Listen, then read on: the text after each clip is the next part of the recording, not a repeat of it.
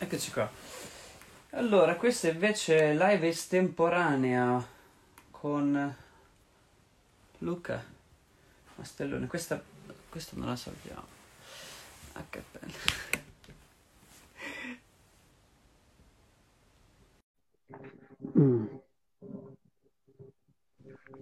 Oh, finalmente! Quanto tempo ci abbiamo messo a entrare in sta live? Che cavolo!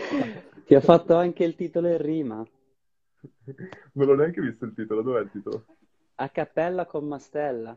No, addirittura, cioè proprio, questa qua ormai, quando passo la mezzanotte ho capito che va completamente in vacca la live. Ho provato a mandare in vacca quella di prima, ma non è andato in vacca completamente.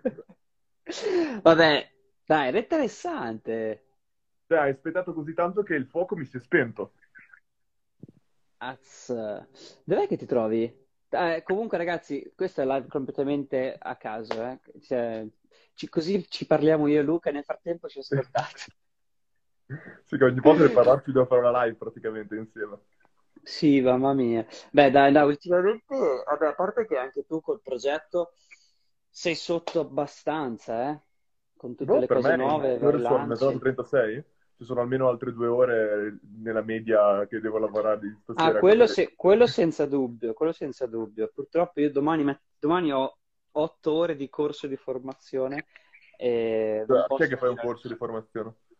Ehm, Comax, che è un'agenzia di Milano che organizza corsi e quello di domani lo terrò io, solo lo faremo online in sostanza. Ah, ok. Eh, lo faremo online e quindi mi aspetteranno otto ore. Tra l'altro io penso che sia veramente...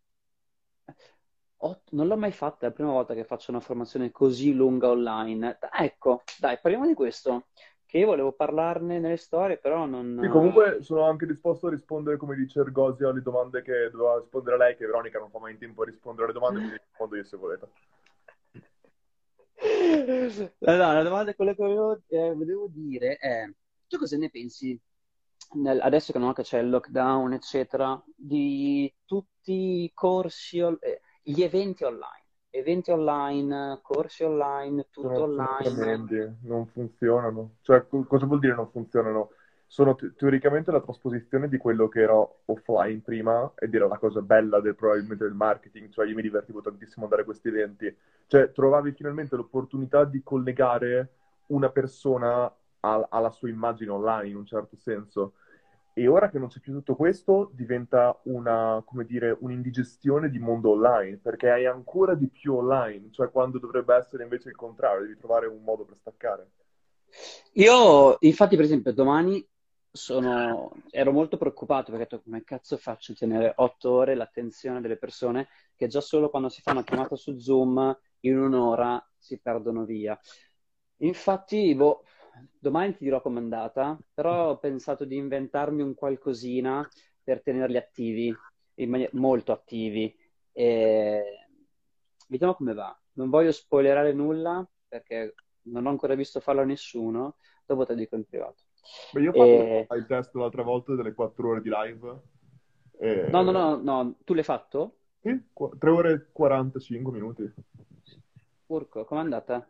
È andata bene però perché abbiamo praticamente coinvolto tutto il team e altri ospiti Ok. e quindi c'era Era un molto dinamica. Sì, sì, sì, cioè, è passato stra in fretta in realtà per me. Eh, bisogna chiedere agli spettatori.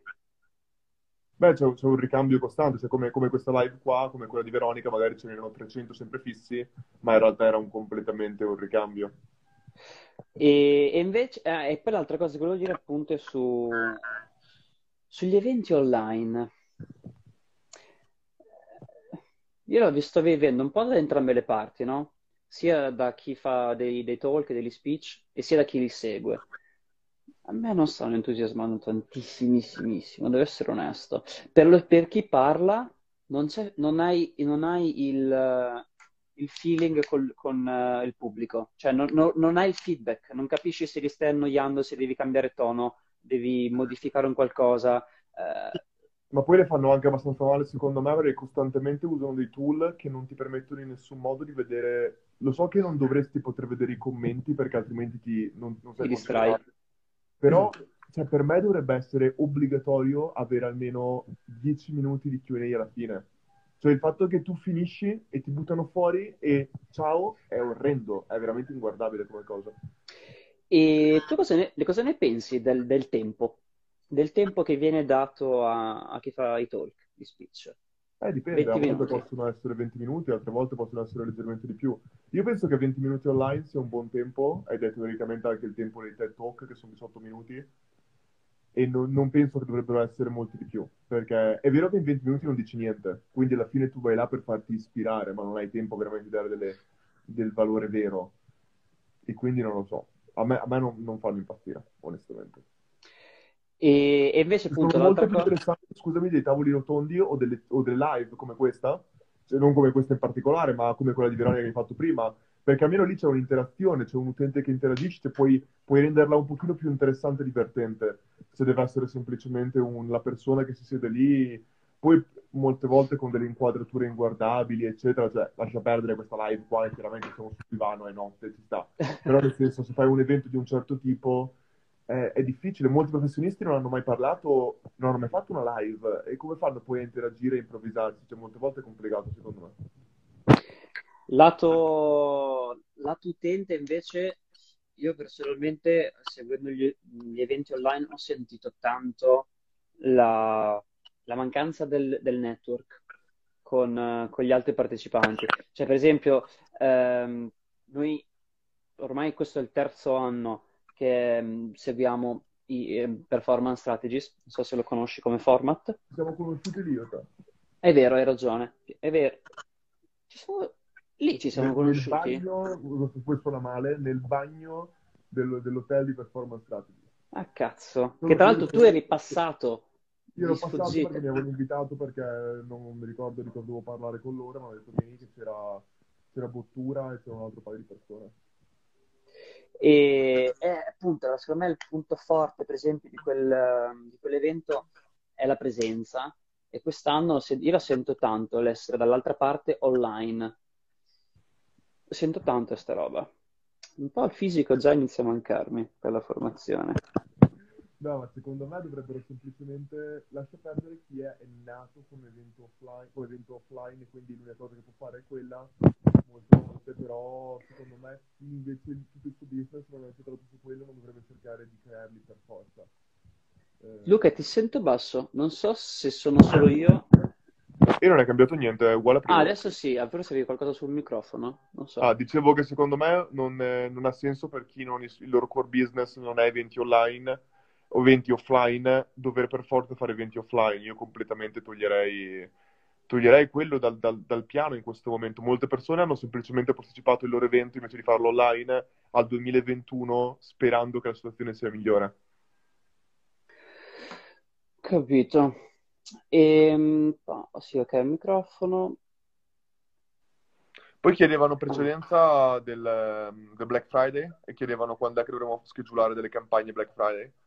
Ah, vai, questo è campo tuo. Eh, sarebbe da capire cosa intendi per campagne, però se intendiamo in generale proprio l'intera struttura del, di un potenziale lancio, eccetera. Parlavo anche l'altro giorno che ho fatto una live con un esperto di Google Ads e spiegava che già verso il, dal 4-5 novembre quest'anno, cioè in questi giorni, si sta completamente alzando il costo per click in generale sui vari canali, quindi di conseguenza stanno incominciando ora ma lui diceva che è già almeno due settimane che sta facendo ads che sono focalizzate a creare delle liste o di email o tendenzialmente dei contatti anche su Telegram o su ManyChat, dove tu praticamente dai dei deal, dai de- delle cose vantaggiose soltanto per gli utenti, sono dei pre-sale praticamente. Tu incominci già a vendere prima del Black Friday dando dei prezzi ancora migliori o comunque delle cose, eh, una specie di calendario dell'avvento del Black Friday dove ogni giorno praticamente che ti avvicini al Black Friday cerchi di avere qualcosa di riservato, uno sconto, una promozione, un'altra cosa, perché tu devi sempre pensare che l'utente magari diciamo che ha 100 euro, lo dico completamente a caso, 100 euro come budget per il Black Friday. L'errore che molte aziende fanno è pensare, ok, entrerò a livello di ads e cercherò di ottenere la maggior parte di quei 100 euro o il massimo che posso fare. Ma in realtà l'utente il Black, per il Black Friday, quando si apre Black Friday, ha già, ha già allocato quei 100 euro li ha già messi. Ha già deciso parte. prima dove andare a spenderli. Assolutamente, cioè il, non ci sono più offerte che, che vengono annunciate soltanto quando si apre Black Friday, cioè le aziende grandi le annunciano già prima che ci saranno quelle offerte, perché mentalmente cercano di prendere quella persona. Lo step in Una- più non è una- prenderlo soltanto mentalmente, ma è prendere già economicamente queste persone, perché tanto queste persone poi quando vedranno le altre offerte molte volte tireranno fuori un budget maggiore. Ora, non è la tipo di meto- di metodologia che farei io chiaramente per il mio business, però se dovessi aiutare un e-commerce ragionerei molto di quest'ottica.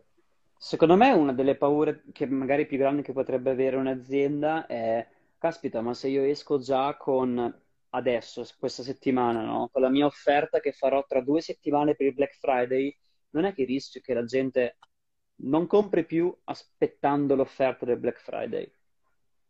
Eh, questa qua è la domanda che si fanno un po' tutti, però il concetto è, è perché c'è sempre questo terrore qua della cannibalizzazione che si va a creare, ma io penso che la vera paura non sia quello che, che non compreranno fino al Black Friday, ma quando smetteranno di comprare dopo il Black Friday.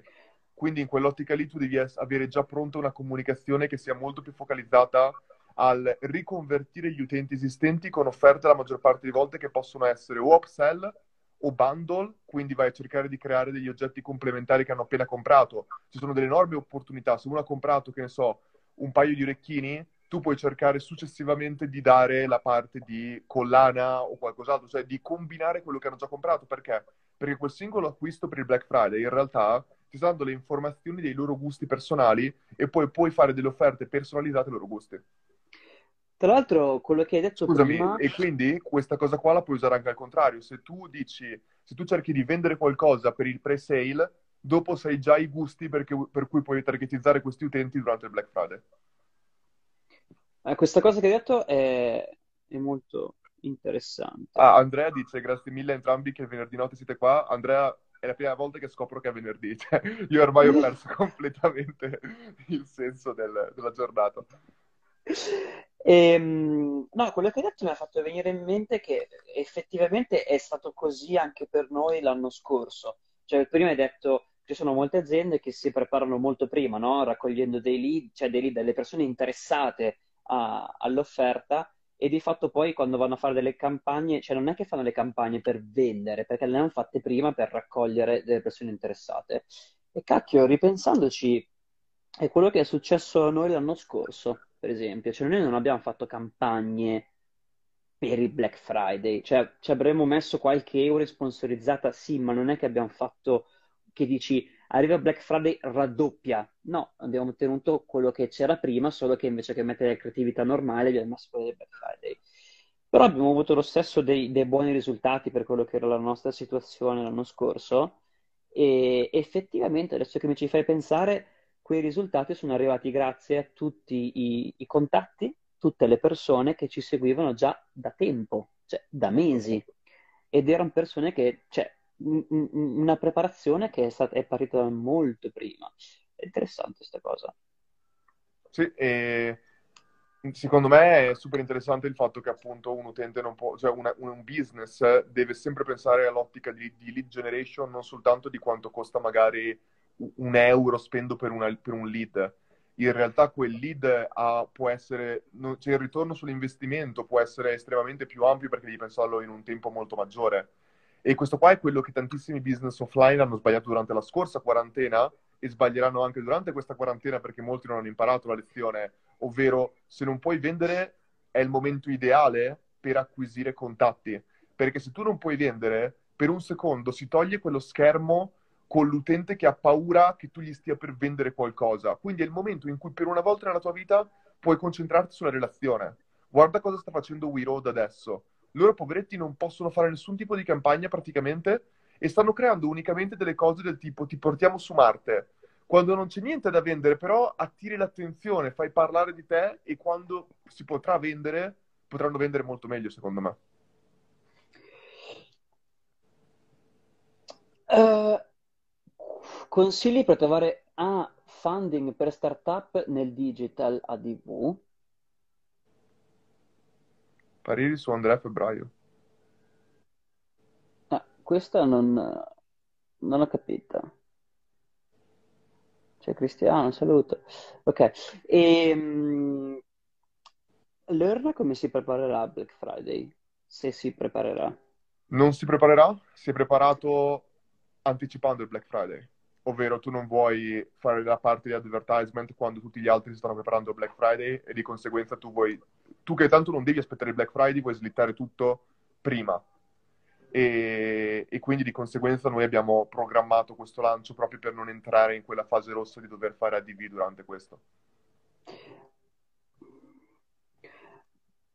Secondo te c'è un limite a, a questo anticipare sempre di più i tempi in occasioni come quella del Black Friday, appunto? Beh, cioè, una volta una volta era il Black Friday era il venerdì, basta, il venerdì. Poi No, ma se ci pensi, il Black Friday è nato grazie probabilmente al fatto che qualcuno volesse anticipare il Natale.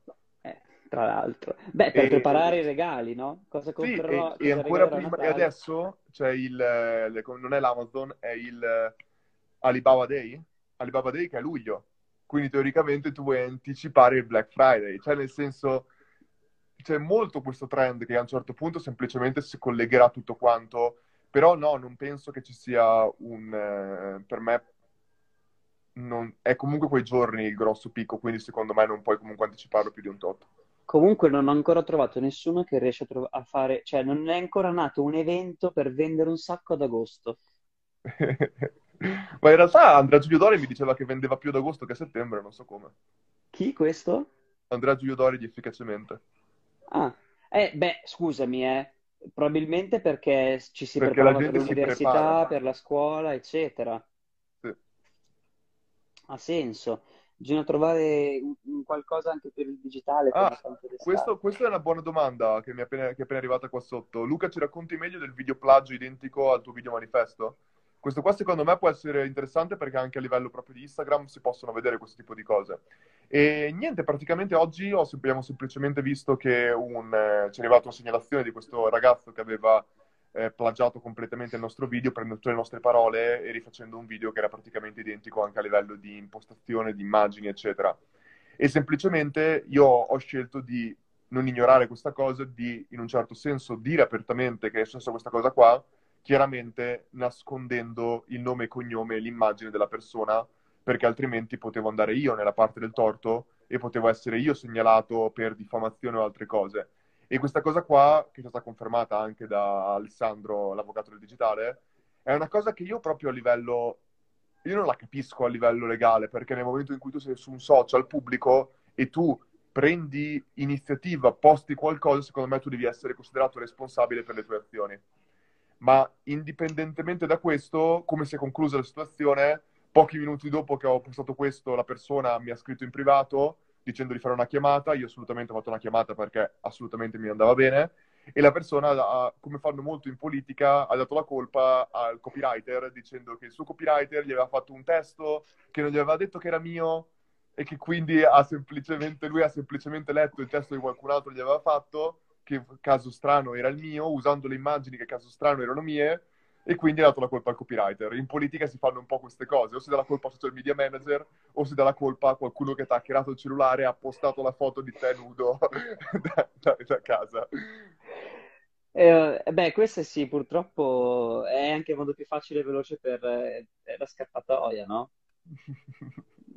Tra l'altro, scusi, io mi sono estratto un attimo perché anche se sono senza occhiali, vedo il bollino rosso di visual designer che sta scrivendo e mi è venuto in mente di fargli gli auguri perché oggi fa 25 anni, proprio adesso, è appena scattata la mezz'ora. Auguri, ma è incredibile, ragazzi, siamo tutti quanti qua.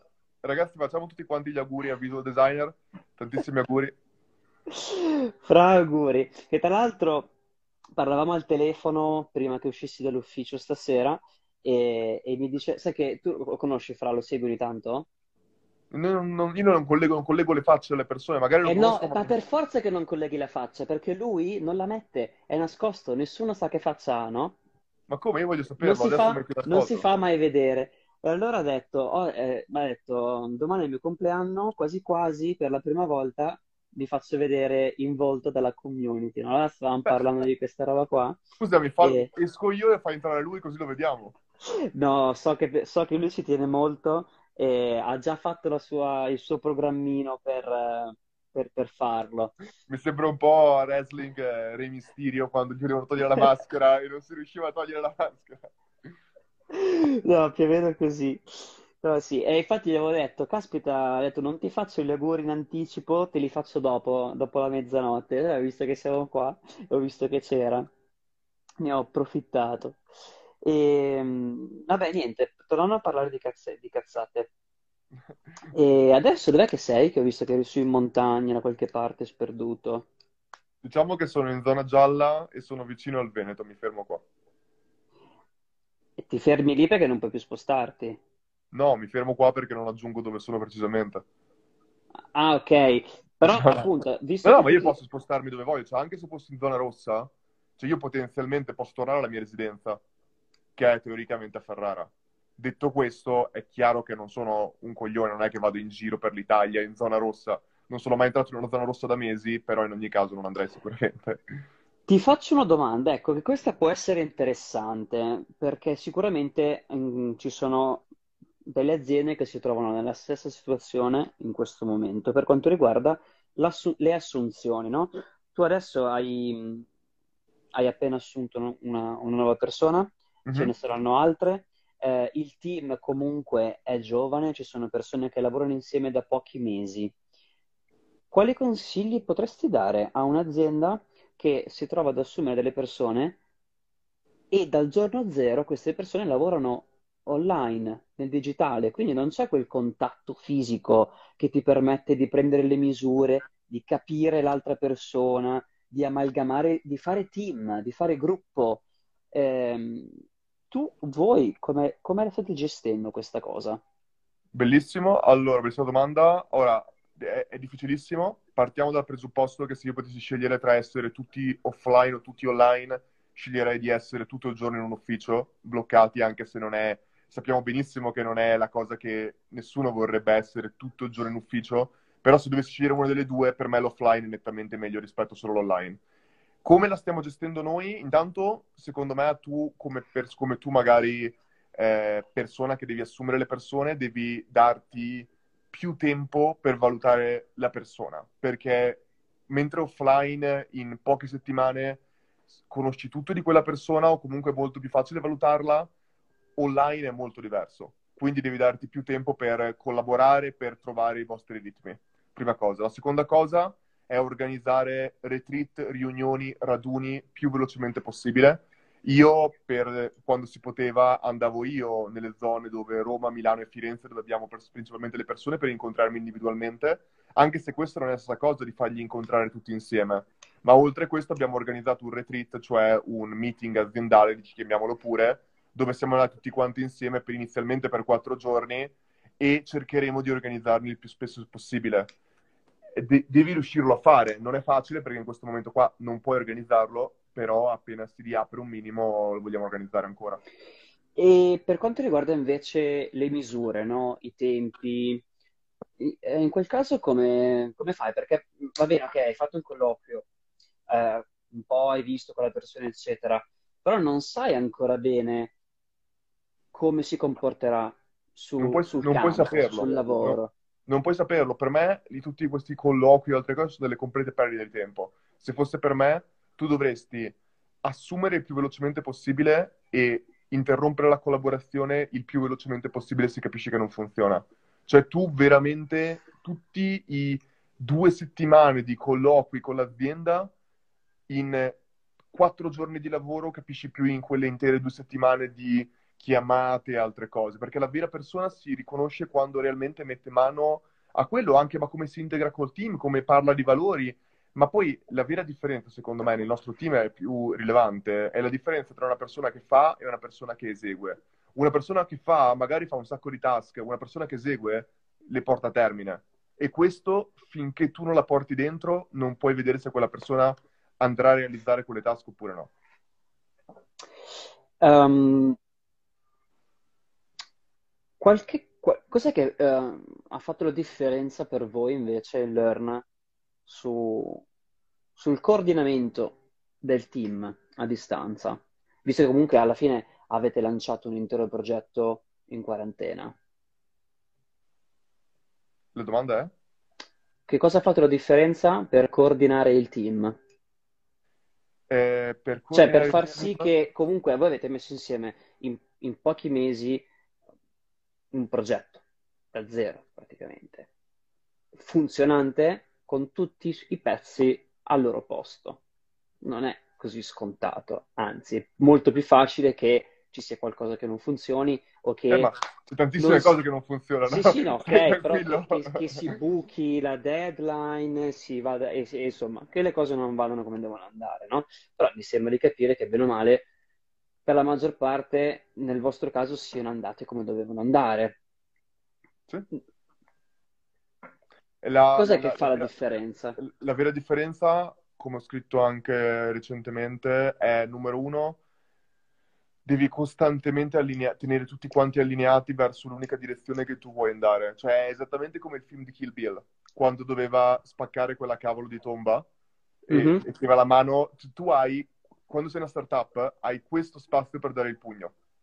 Questo è il massimo di spazio che hai. Non hai, non hai lo spazio per il pugno grande. E questo che cosa vuol dire? Che devi focalizzare chiunque collabora sul progetto su un punto specifico e tutti fottuti i giorni, si può dire fottuti, tanto ormai è sulle 11, so che ora è l'una e una, tutti i giorni devi ricordare a tutti quanti dove stanno andando e perché stanno andando in quella direzione. Tutti i secondi. E io, a modo mio, ci ho messo... L'abbiamo, il team è partito vero e proprio dopo il lancio a giugno. Abbiamo finito il lancio a giugno. Ho incominciato a fare i recap veri a metà luglio. Ci ho messo un mese e mezzo a individuare che si potessero fare queste specie di recap che sono una, un po' Ma sai che infatti questi tuoi recap mi sono piaciuti molto, tant'è che stavo iniziando a pensare a come poterli fare anche io su Ninjalytics, perché mi piacevano parecchio, proprio come idea, come filosofia, quello di tenere aggiornati un po' la community che ruota intorno proge- a un progetto. Io non parlavo solo della community, ma ho cominciato a fare anche il recap del team. È, v- è, vero che poi dipende dalla grandezza del team, ma è chiaro che il team più grande è, più teoricamente dovresti intensificare questi tipi di interazioni. E se non le fai tu personalmente, lo step dopo è farlo fare alle singole persone del team. Quindi se in questo momento il nostro team tech ha quattro persone, se arriva già a 5 o 6 vuol dire già che si divide probabilmente a un certo punto in front-end back-end. Quando si divide non succederà perché lavoriamo in agile, tra l'altro c'è Gianluca qua con noi e sicuramente, però nel senso sono molto interagiti, cioè sono molto collegati il back-end e il front-end, per fare un esempio. Però, per esempio, adesso abbiamo appena introdotto un'altra persona che lavorerà su un progetto autonomo, sempre alla parte tech, ma staccata dalla parte mobile, la, dall'app. Ecco, quella persona, per esempio, avrà bisogno di essere allineata comunque con le persone, anche se non deve lavorare con loro direttamente. Lì, per esempio, un recap settimanale sarebbe molto funzionale per quella persona. Sono, sono d'accordo con te e appoggio con, e, mm, mm, sottolineo la parola che prima hai detto con costanza. Perché secondo me, appunto, col- con la distanza, la costanza diventa fondamentale per tenere l'attenzione, cioè, se no ci si distrae veramente troppo facilmente da- dagli obiettivi. E forse, e forse è proprio quello, no? Anche un po' il, il segreto per riuscire a portare a termine le task in questo, in questo periodo di distanza. Gianluca scrive non si dividerà in front-end e back-end, dovrei passare sul mio cadavere. ecco, su questo ieri avevamo detto che volevamo fare una specie di mastermind o comunque di collegarci. Gianluca, vogliamo collegare i due team tech di Ninjalytics? L'ho detto, secondo per... me sarebbe interessante come, come confronto. E dovremmo creare un progetto condiviso che portiamo avanti un weekend al mese e ah. in questo weekend al mese facciamo lavorare, perché tanto non lavorano gli altri weekend, questi qua, li facciamo lavorare sul progetto condiviso Ninjalytics più Learn. Eh, figo, cazzo. Cioè, che ci sta sta roba. Sarebbe figo prendere, trovarci queste te... Ti ricordi l'anno scorso che hai fatto quella cosa fighissima che era il takeover? Sarebbe figo trovarci in quattro realtà simili e prendere i team tech e il team marketing di ogni realtà e creano delle cose condivise lato tech, delle cose condivise lato marketing e, e facciamo una figata pazzesca. Fischia, sì che diventa figo. E tiriamo giù il mercato. Sto cazzo il mercato. Tutta giù la telecamera. Ieri, ieri sei casato. Sei casato ieri. No, sì, ci sta. No, sì, è molto figo, molto figo. Io penso che la condivisione di, di idee, soprattutto tra... Mm, quando arrivano poi da, da un certo livello, soprattutto magari anche con persone che sono più esperte, più avanti, non per forza di te, ma su alcuni argomenti su cui magari tu sei meno forte, ti sia molto stimolante. Poi mi piace molto anche l'idea di mettere insieme problematiche diverse di progetti diversi. Perché magari... sarebbe lo step dopo. Lo step dopo è quando si invertono team per progetti. Cioè io ti do il mio team tecnico. Esatto, perché poi tu vedi l'altro team come risolverebbe i problemi che hai tu e il viceversa. Perché probabilmente quello che vede quel... vedono gli altri tu non lo vedi perché ci sei troppo dentro. O hai il tuo schema per risolvere i problemi, che non è per forza il migliore. O ti porta a non vedere delle soluzioni creative più intelligenti o più funzionali. a me piace. Eh sì, questo qua è figo. Infatti già a Natale eh, facciamo una campagna molto particolare, inutile parlarne adesso perché dobbiamo, abbiamo almeno due milestone da completare prima di arrivare a Natale, però faremo un progetto condiviso direttamente con gli utenti Learn molto molto interessante secondo me. Quindi non l'abbiamo ancora mai detto, lo stiamo dicendo adesso perché tanto non è 06, voglio vedere quante persone sono collegate, però nel senso sarà molto interessante. Cioè, per me queste cose qua open source, condivisione, cioè noi vogliamo arrivare a un punto dove il nostro account di Google Analytics è online, disponibile per tutti. Cioè, a me non me ne fregherebbe niente, io adesso potrei dare le credenziali, cioè, cosa hai da nascondere realmente riguardo questo? Non niente. Scusa, stavo, stavo leggendo una, una domanda che ci sta, è arrivata adesso, fresca fresca. Dice, meglio comunicare i propri valori oppure solo i propri servizi? Io penso che la risposta sia scontata, però vai. Vabbè, la risposta per noi, per come noi abbiamo impostato il business, sicuramente il business è chiaramente scontata. Eh, per... Io dico sempre che il branding, come la vision, sono come il sale. Tu non mangi a cena del sale. Cioè, io non ho mai visto qualcuno con un barattolo di sale che mangia il sale. Però il sale è quella cosa che se tu non metti sulla pietanza, la pietanza può non avere gusto, o se ne metti troppo può, pe- può essere immangiabile e non mangi la pietanza. Di conseguenza la vision, i valori, non, sono, non devono essere il prodotto. Tu non devi mai vendere la vision. La vision è quella cosa che ti supporta nell'arrivare dove vuoi arrivare attraverso il tuo prodotto. Ma se tu hai un prodotto schifoso, se Apple avesse avuto un prodotto schifoso, tutto il why del mondo, il think different non sarebbe funzionato. Se però avesse avuto, non avesse avuto il why, i loro computer non sarebbero stati mai quelli che sono oggi.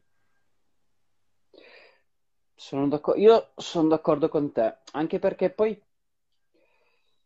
perché ehm, vabbè, questo è come quello che fate anche voi. Cioè, i, i valori, la filosofia, sono tutte quelle cose che servono per, per dare un carattere anche all'azienda, al servizio, al prodotto, Però un'anima, una personalità.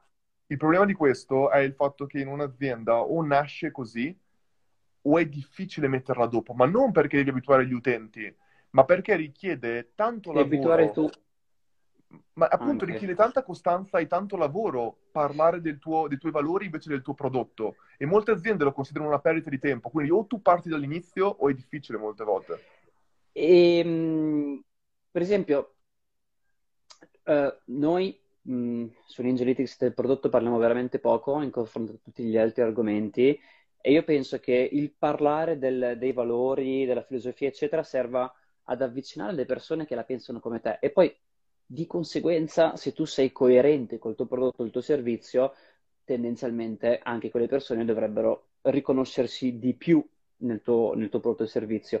Comunque, Tornando all'affermazione che hai detto, no? Del secondo me è più difficile per un'azienda che non è stata abituata fin da subito a pensare così, a farlo in seguito. Ehm, io non l'ho provato personalmente il, il, dopo, perché ho solo il prima, cioè il noi siamo nati così e ho questa visione. Però posso dire che il lato nostro io lo vedo tanto nella creazione di qualsiasi cosa che facciamo. Cioè, un, un, una nuova funzione, un nuovo grafico, un'informazione da dare, eh, la, i valori sono sempre dentro, la filosofia sono sempre dentro. Cioè è, ok, questa nuova funzione è coerente con quello che diciamo? Sì. Allora la facciamo.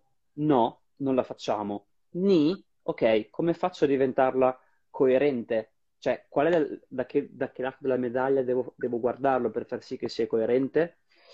E, ehm, il, secondo... il, il fatto di questo, secondo me, è il fatto che non è soltanto, vedi, la vera differenza non è il fatto soltanto di rispettare i propri valori, ma è costantemente interare sul perché è in linea con i valori, perché pochi utenti comprenderanno appieno questa cosa, ma anche il tuo stesso valore del tuo prodotto, il tuo prodotto potrebbe dare un valore incredibile, ma magari degli utenti potrebbero non capire qual è il valore. Tu immaginati questo, questo qua è un esempio bellissimo che mi è venuto in mente adesso. Tu immaginati di prendere una pillola dove tu non sai cosa fa quella pillola, non sai se è per il mal di testa, non sai se è per la febbre, e devi semplicemente capire se quella pillola ti ha aiutato. Ma aiutato per cosa? Se tu non sai che valore ti aspetti, non puoi sapere se quello ha fatto effetto o no. Se quindi tu non sai che tipo di valore ti darà il prodotto cui ti iscrivi, non capisci mm-hmm. che valore arriva e se non capisci questo, perderai degli utenti che non lo comprendono. Quindi tu costantemente il tuo lavoro non è soltanto dare valore, ma è renderli partecipi che c'è un valore qual è il valore. Effettivamente ti è venuta proprio bene questa. Vero? Quando sì. ho pensato ho detto, vabbè, questa qua è funzionata bene. No, ma ti faccio un esempio pratico di Learn. Una cosa su cui noi dovremmo lavorare tantissimo, ci sono gli utenti che magari si disiscrivono, abbiamo un, un bassissimo char rate dell'8.1, però quelli che si disiscrivono, chiaramente il punto numero uno è non ho tempo. Ecco, Learn non deve essere pensato dal punto di vista del devo stare dentro e guardare ogni giorno tutti i corsi perché esattamente come Netflix non passi tutto il giorno a guardare le video o altre cose. Learn nel futuro dovrà essere che se tu hai tre minuti e in quei tre minuti ti guardi un video e quel video ti basta per darti un'idea, tu hai già ripreso quei 9 euro che hai speso al mese. Eh, Però se tu non che... questo l'utente, come fa l'utente a capire questo?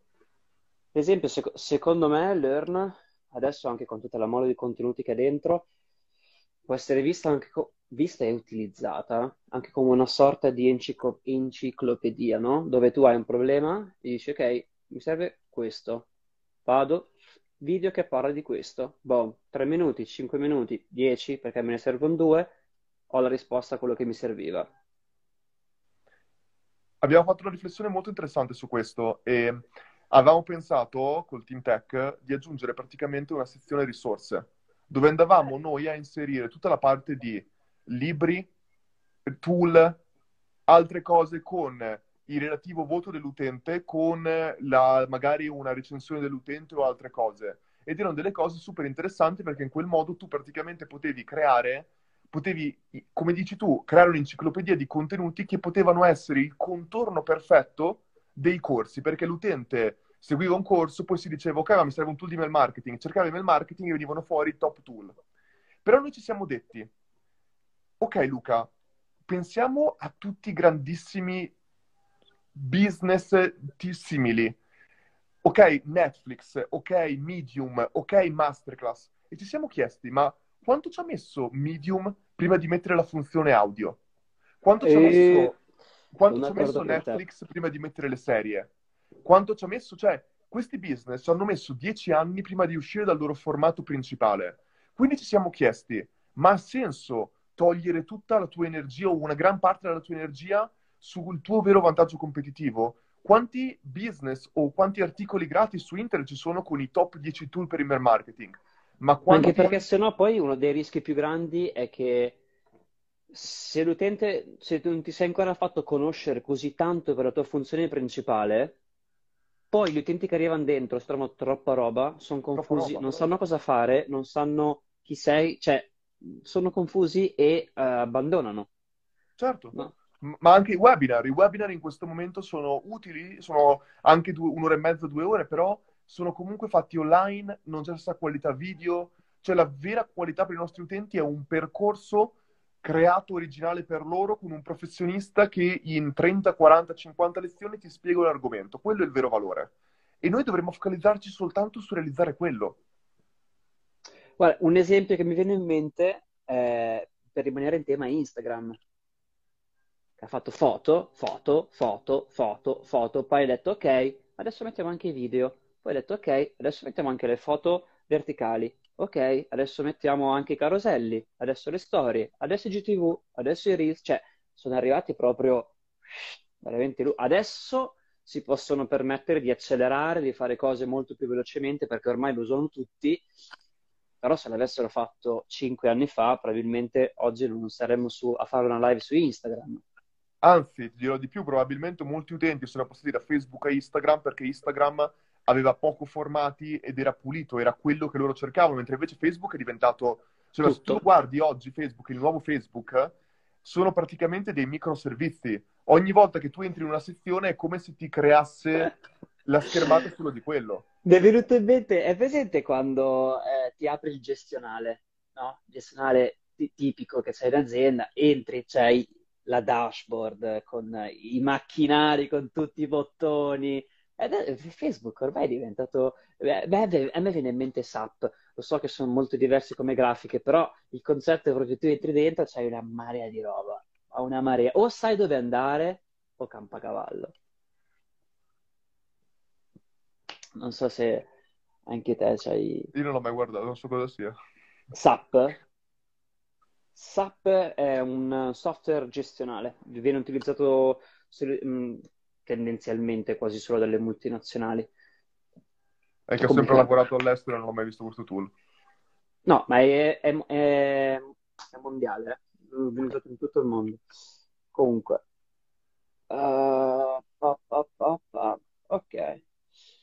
Guarda, c'è una, do- c'è una domanda, questa cosa secondo me è interessante, magari non per adesso, però eh, magari è un, è un goal più a lungo termine. C'era una ragazza che se- eccola qua, Ma- no, Mattia, ci sarà la possibilità di essere certificati Learn? Ah, questo qua è un punto su cui noi abbiamo discusso abbastanza e non consideriamo in questo momento le certificazioni qualcosa che vogliamo realizzare e dico anche perché io non credo nelle certificazioni di praticamente nessun... Io anche una laurea non la vedo come una certificazione di... Ok, una laurea probabilmente sì, sono laureato e credo nella laurea, eccetera, eccetera, però il concetto è o tu la certificazione la fai di un certo Professi. tipo... No, no, però nel senso, o la certificazione tu la fai di un certo tipo dove tu vai a valutare la persona con probabilmente test specifici o altre cose, oppure multiple choice, domande crocette, per me non, non, non lo è. Poi magari quanto poi diluisci il valore di una cosa. Se a un certo punto abbiamo la fortuna di avere decine di migliaia di persone dentro Learn e ci sono decine di migliaia di certificazioni, non vai poi a, a, a, togliere il valore di quello che c'è dentro perché poi è una cosa che tutti possono avere teoricamente una certificazione? Io penso che ci siano altri metodi con cui noi daremo la possibilità all'utente di andare a, apprendere meglio quello che sta cercando di apprendere e che utilizzeremo anche noi per valutare meglio se stiamo facendo un buon lavoro, eccetera. Ma non credo che rilasciare un attestato che poi non è aggiornato, perché metti caso che uno lo prende dopo due anni, cosa fai? Glielo fai rifare? Cioè, ci sono tantissime variabili che in questo momento penso che non possiamo controllare. C'era un'altra raga, uh, Claudia, che chiedeva uh, come vedi il network di professionisti che contribuisce alla creazione di contenuti? Rimane un gruppo chiuso o hai in mente di farlo crescere? Come mantieni ingaggiate queste persone? Penso che lei si riferisca ai creator che ti aiutano, cioè che creano gli altri corsi su Learn. Eh, il punto è che i creator non sono, eh, non sono un gruppo, sono persone che noi troviamo per una collaborazione, un corso, fanno quel corso e tornano a fare il loro lavoro. E questo qua per noi è importantissimo perché noi non vogliamo dei docenti, cioè noi non vogliamo creare una collaborazione a super lungo termine perché andrebbe contro i valori che noi abbiamo impostato, cioè noi vogliamo trovare delle persone che, il cui lavoro non è dire agli altri quello che devono fare, ma persone che fanno il loro lavoro, condividono quello che hanno preso e continuano a fare il loro lavoro, perché se diventano solo dei formatori, magari può funzionare per sei mesi, ma dopo sei mesi che tu non, non metti mano su quelle cose, tu hai perso. Tu immaginati, Yari, se tu smettessi di lavorare su Instagram per sei mesi. Non Cosa potresti dire su Instagram? non potrei più sviluppare Ninjalytics.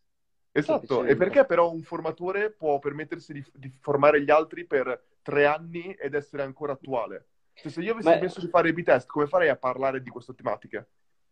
Io sono assolutamente d'accordo, d'accordo con te. Penso che, ah, non è che penso, quello che io vedo è che i progetti che hanno più successo su Instagram e, e con successo io non intendo migliaia di follower, eh, ma intendo persone che, che, sta, che, che stanno facendo il loro, ok?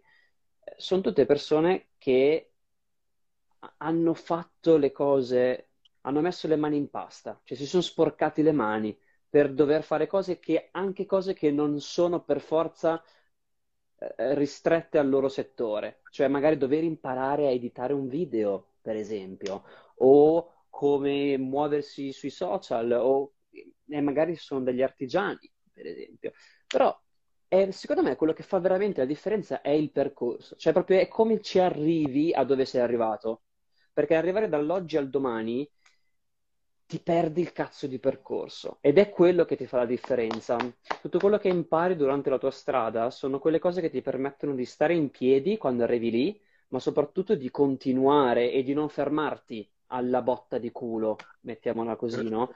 Mi viene in mente anche un po' tutte le persone che dicono, ah, wow, cioè vo- vorrei avere quei follower, vorrei avere... Invece, secondo me, invece di desiderare il numero di follower, la cosa più intelligente dovrebbe essere il desiderare il percorso che quella persona ha fatto per arrivare a quel numero di follower, perché cazzo è lì la differenza. Ma poi soprattutto il numero di follower non può essere mai il goal finale, non può esserlo. Come i soldi non possono essere il goal finale, cioè i follower devono essere un, una, un mezzo per arrivare a qualcosa di più. Cioè tu i follower li vuoi per cosa? Vuoi il numero dei follower o vuoi il numero di persone che ascoltano quello che hai da dire per il tuo goal finale? Perché io, per esempio, ho 14.000 follower, però le nostre storie le vedono 2.500-3.000 persone.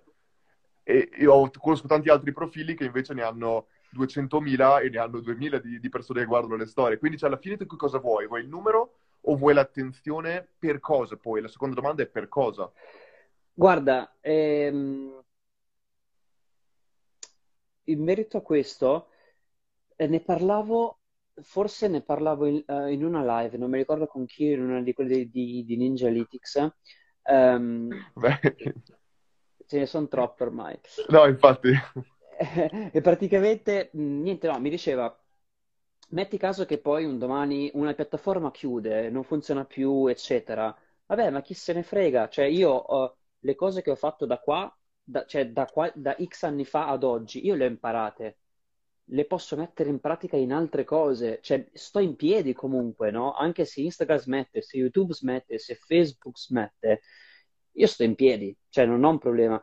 Mentre probabilmente quando, secondo me, che questo è poi il contro, quando su- il successo arriva troppo in fretta, uno non lo sai gestire e due non hai imparato a come ci si arriva lì e quindi poi se ti, ti ritrovi nella situazione di doverlo rifare non sai farlo, cioè non sai da che parte partire.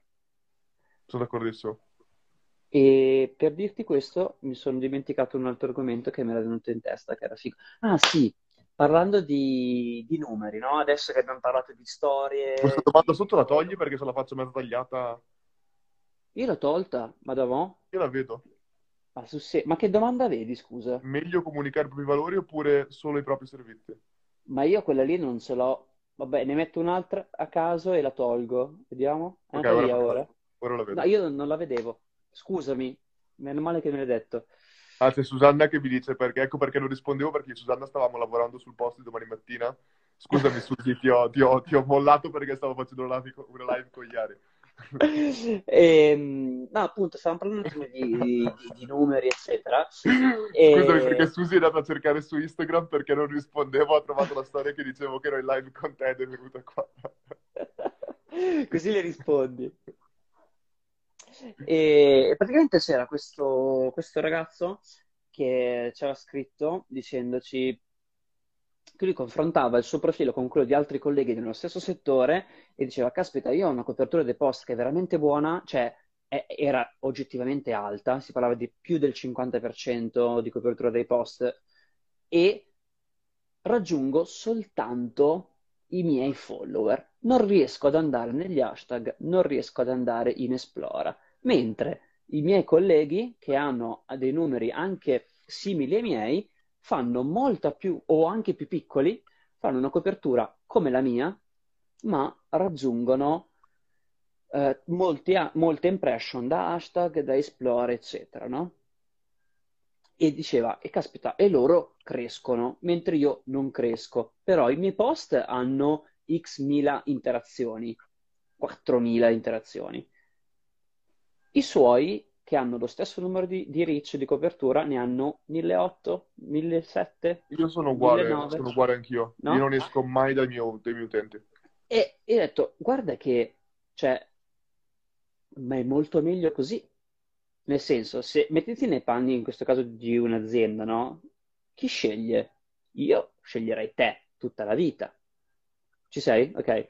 Dicevo, io sceglierei te tutta la vita, perché vuol dire che se, se tu raggiungi questo numero e sono tutti i tuoi follower, vuol dire che ogni volta tu stai andando a, hai una community che è molto consolidata, che ti segue, che guarda i post, che hai un rapporto di fiducia. Cioè io so che venendo da te sto comprando del traffico di qualità, perché so che tu raggiungi le persone che si fidano di te, piuttosto che dall'altra parte dove sì, va bene, fa copertura dagli hashtag, fa quel cavolo che vuoi, però ogni volta che fa un post raggiunge persone nuove che non hanno un rapporto con quella persona.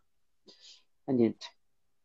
No, è interessante, cioè da, da fuori ti direi anch'io, io ho, ho smesso di, di mettere gli hashtag perché non mi piacevano come toglievano la genuinità che io voglio avere sul mio profilo personale. Sul mio profilo personale ho completamente perso la speranza di avere un feed pulito, ho completamente mandato a quel Ma paese che- feed e quindi proprio ormai è completamente il quello che voglio ripostare in questo momento lo posto. Che è come E- dovrebbero essere i social, poi. Forse è anche per questo che vai bene.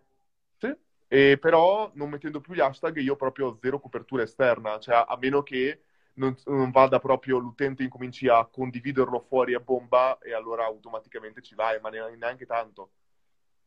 Guarda, siamo, siamo andiamo a braccetto. Tu col tuo profilo personale? No, con Ninjalytics. Il mio profilo personale va come un cavallo. Cosa vuol dire il tuo Ninjalytics eh, va poco fuori?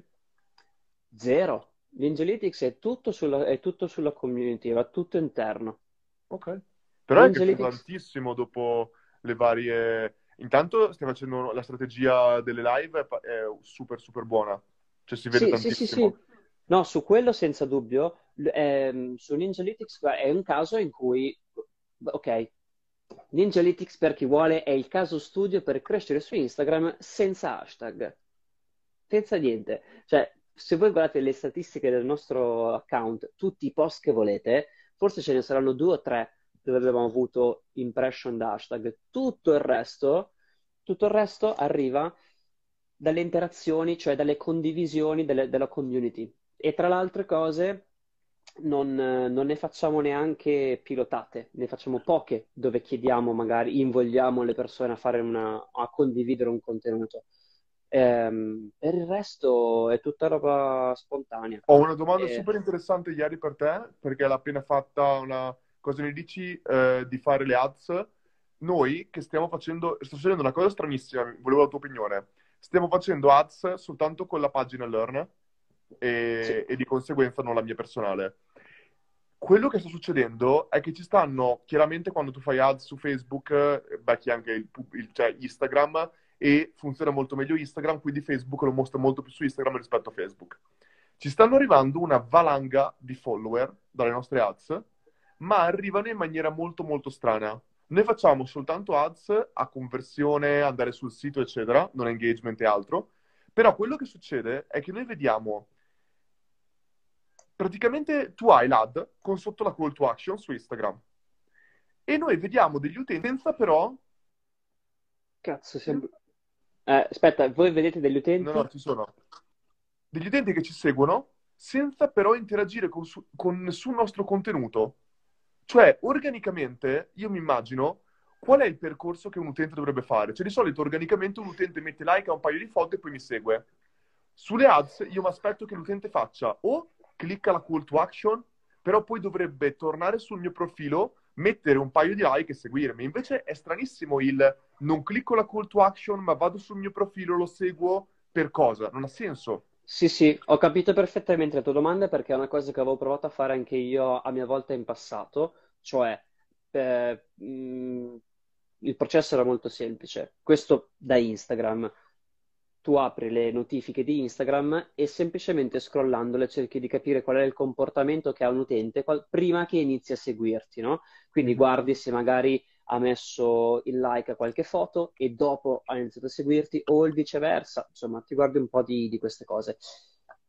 Sai che secondo me, eh, anche io ho notato questa cosa, esattamente come me l'hai riportata tu. Io sono arrivato alla conclusione che Instagram non ti fa vedere tutte le notifiche.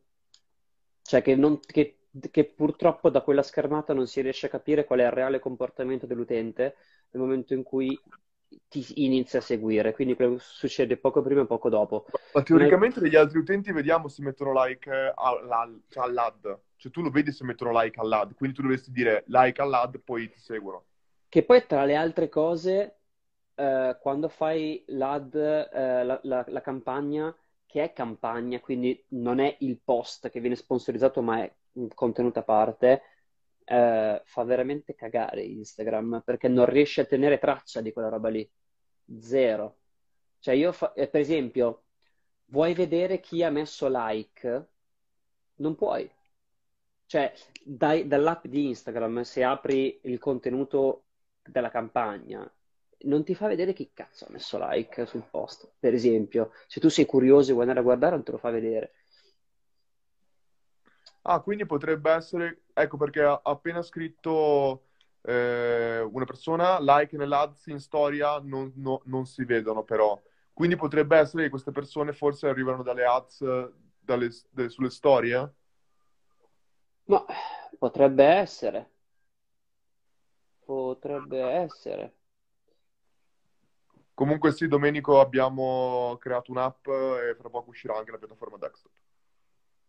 Ok. Desktop hai detto? Ho detto desktop. Eh? Questo qua è il progetto segretissimo parallelo su cui stiamo lavorando con l'altro programmatore. Allora, dopo questo breve spoiler su cui sorvolo. allora, aspetta che c'era qualcun altro che... Ok.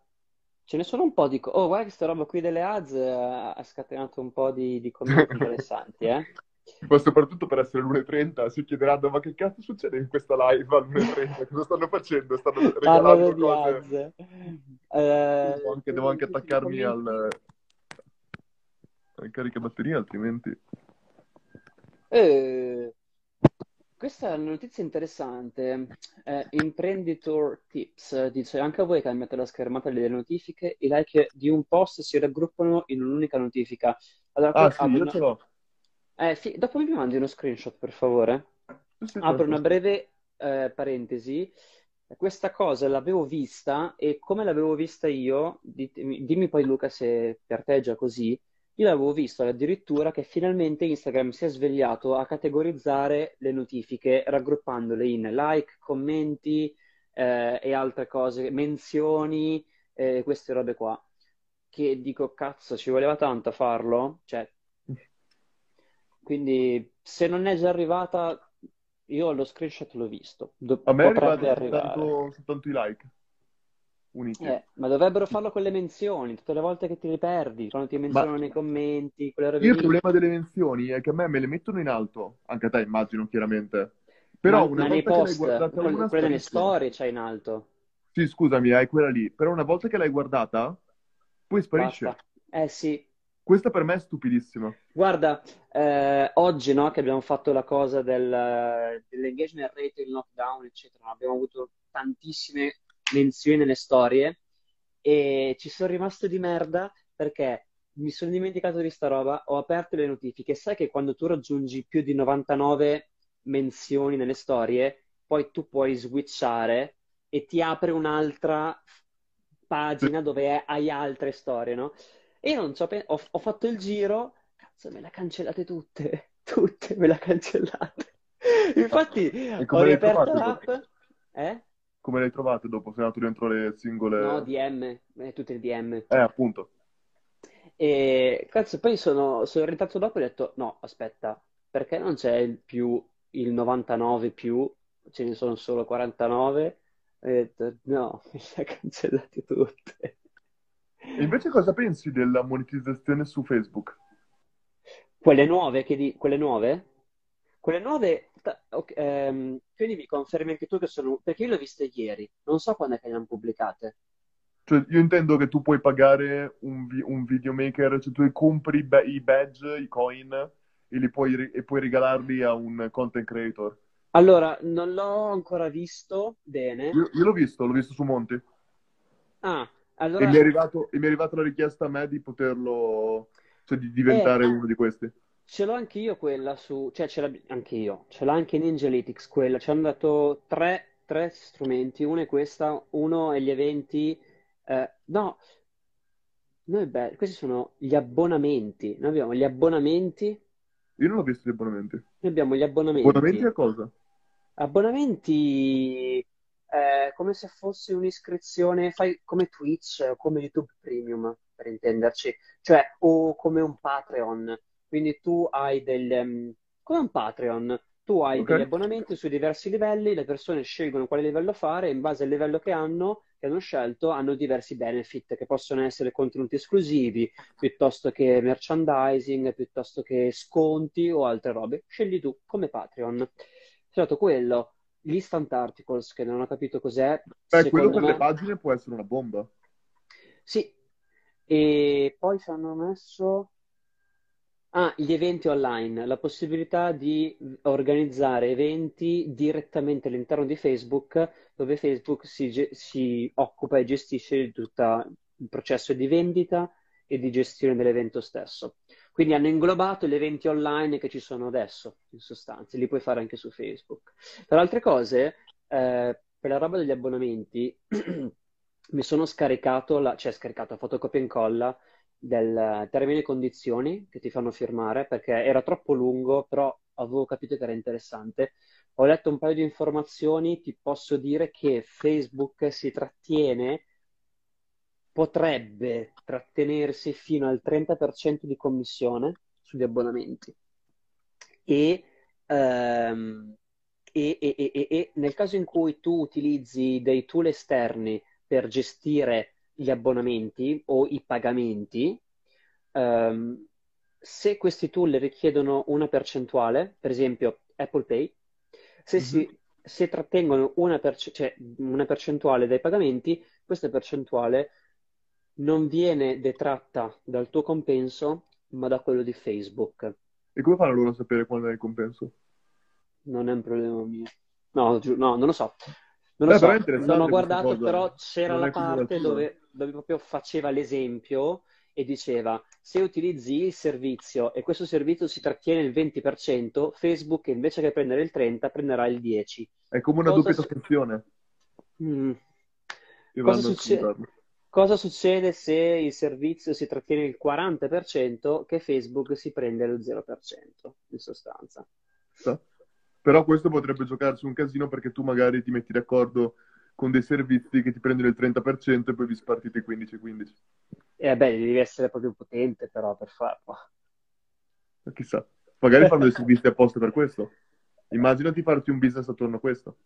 Ah, beh, potrebbe Eh, essere... eccolo po- lì. Ho potrebbe visto la questo- scintilla di Gary che dice adesso no, è una cazzata, domani è tipo dobbiamo creare questo servizio. No, questo qui io era, è il progetto che proporrei da fare dal, dal Team Fusion.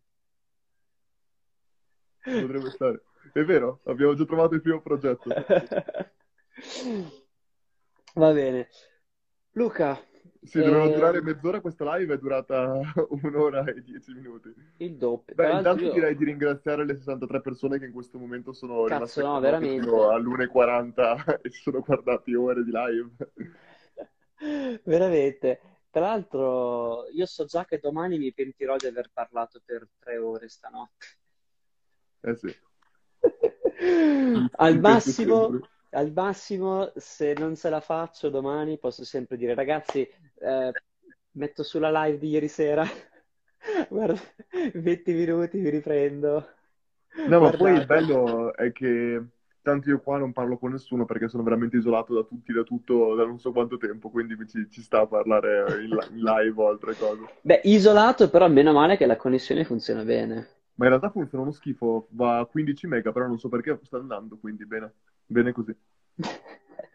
Sei tu, perché hai visto che prima con, con Veronica che ha funzionato un po' a cazzo, ma io non lo so, sai, ma questi problemi mi li non so ehm, se a te capita, ma a me dà sempre quando sono in live doppie.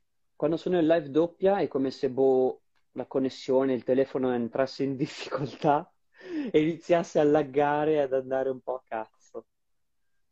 Quando sono da Boh. solo invece funziona bene. Però va bene. Ascolta, ho visto che qualcuno ha chiesto se volevi o se avresti pubblicato l'audio di questa live eh, sul tuo Se, Spotify. se me la scarico la posto volentieri, mi sembra la figa. E allora, questa live io non la volevo salvare, o quantomeno cioè, non volevo pubblicarla sul feed, però me la Eh, scarico me la scarico sul telefono e poi te lo giro. Super. Va bene? Ok. Più che altro anche perché poi diciamo che siamo stati molto rilassati, no? Quindi E invece il mio Instagram che è tipo un, eh, un- un- una patumiera dove posso postare qualsiasi cosa, buttiamoci di sopra tutto, giusto? No, Spotify, devi fare il podcast. Ah, ok, vabbè, io postavo anche direttamente questo Ah, come come vuoi, come vuoi, come vuoi. Ti passo, te la passo. Va bene, super allora. Bella. Ah, dovrei tagliarla, sappilo, perché dura più di 60 minuti. Ci ho pensato. Boh, Vabbè, trovo una, trovo una soluzione. Sappilo. Buonanotte, Luca. Grazie Buonanotte mille. ragazzi, buonanotte a tutti. Ciao.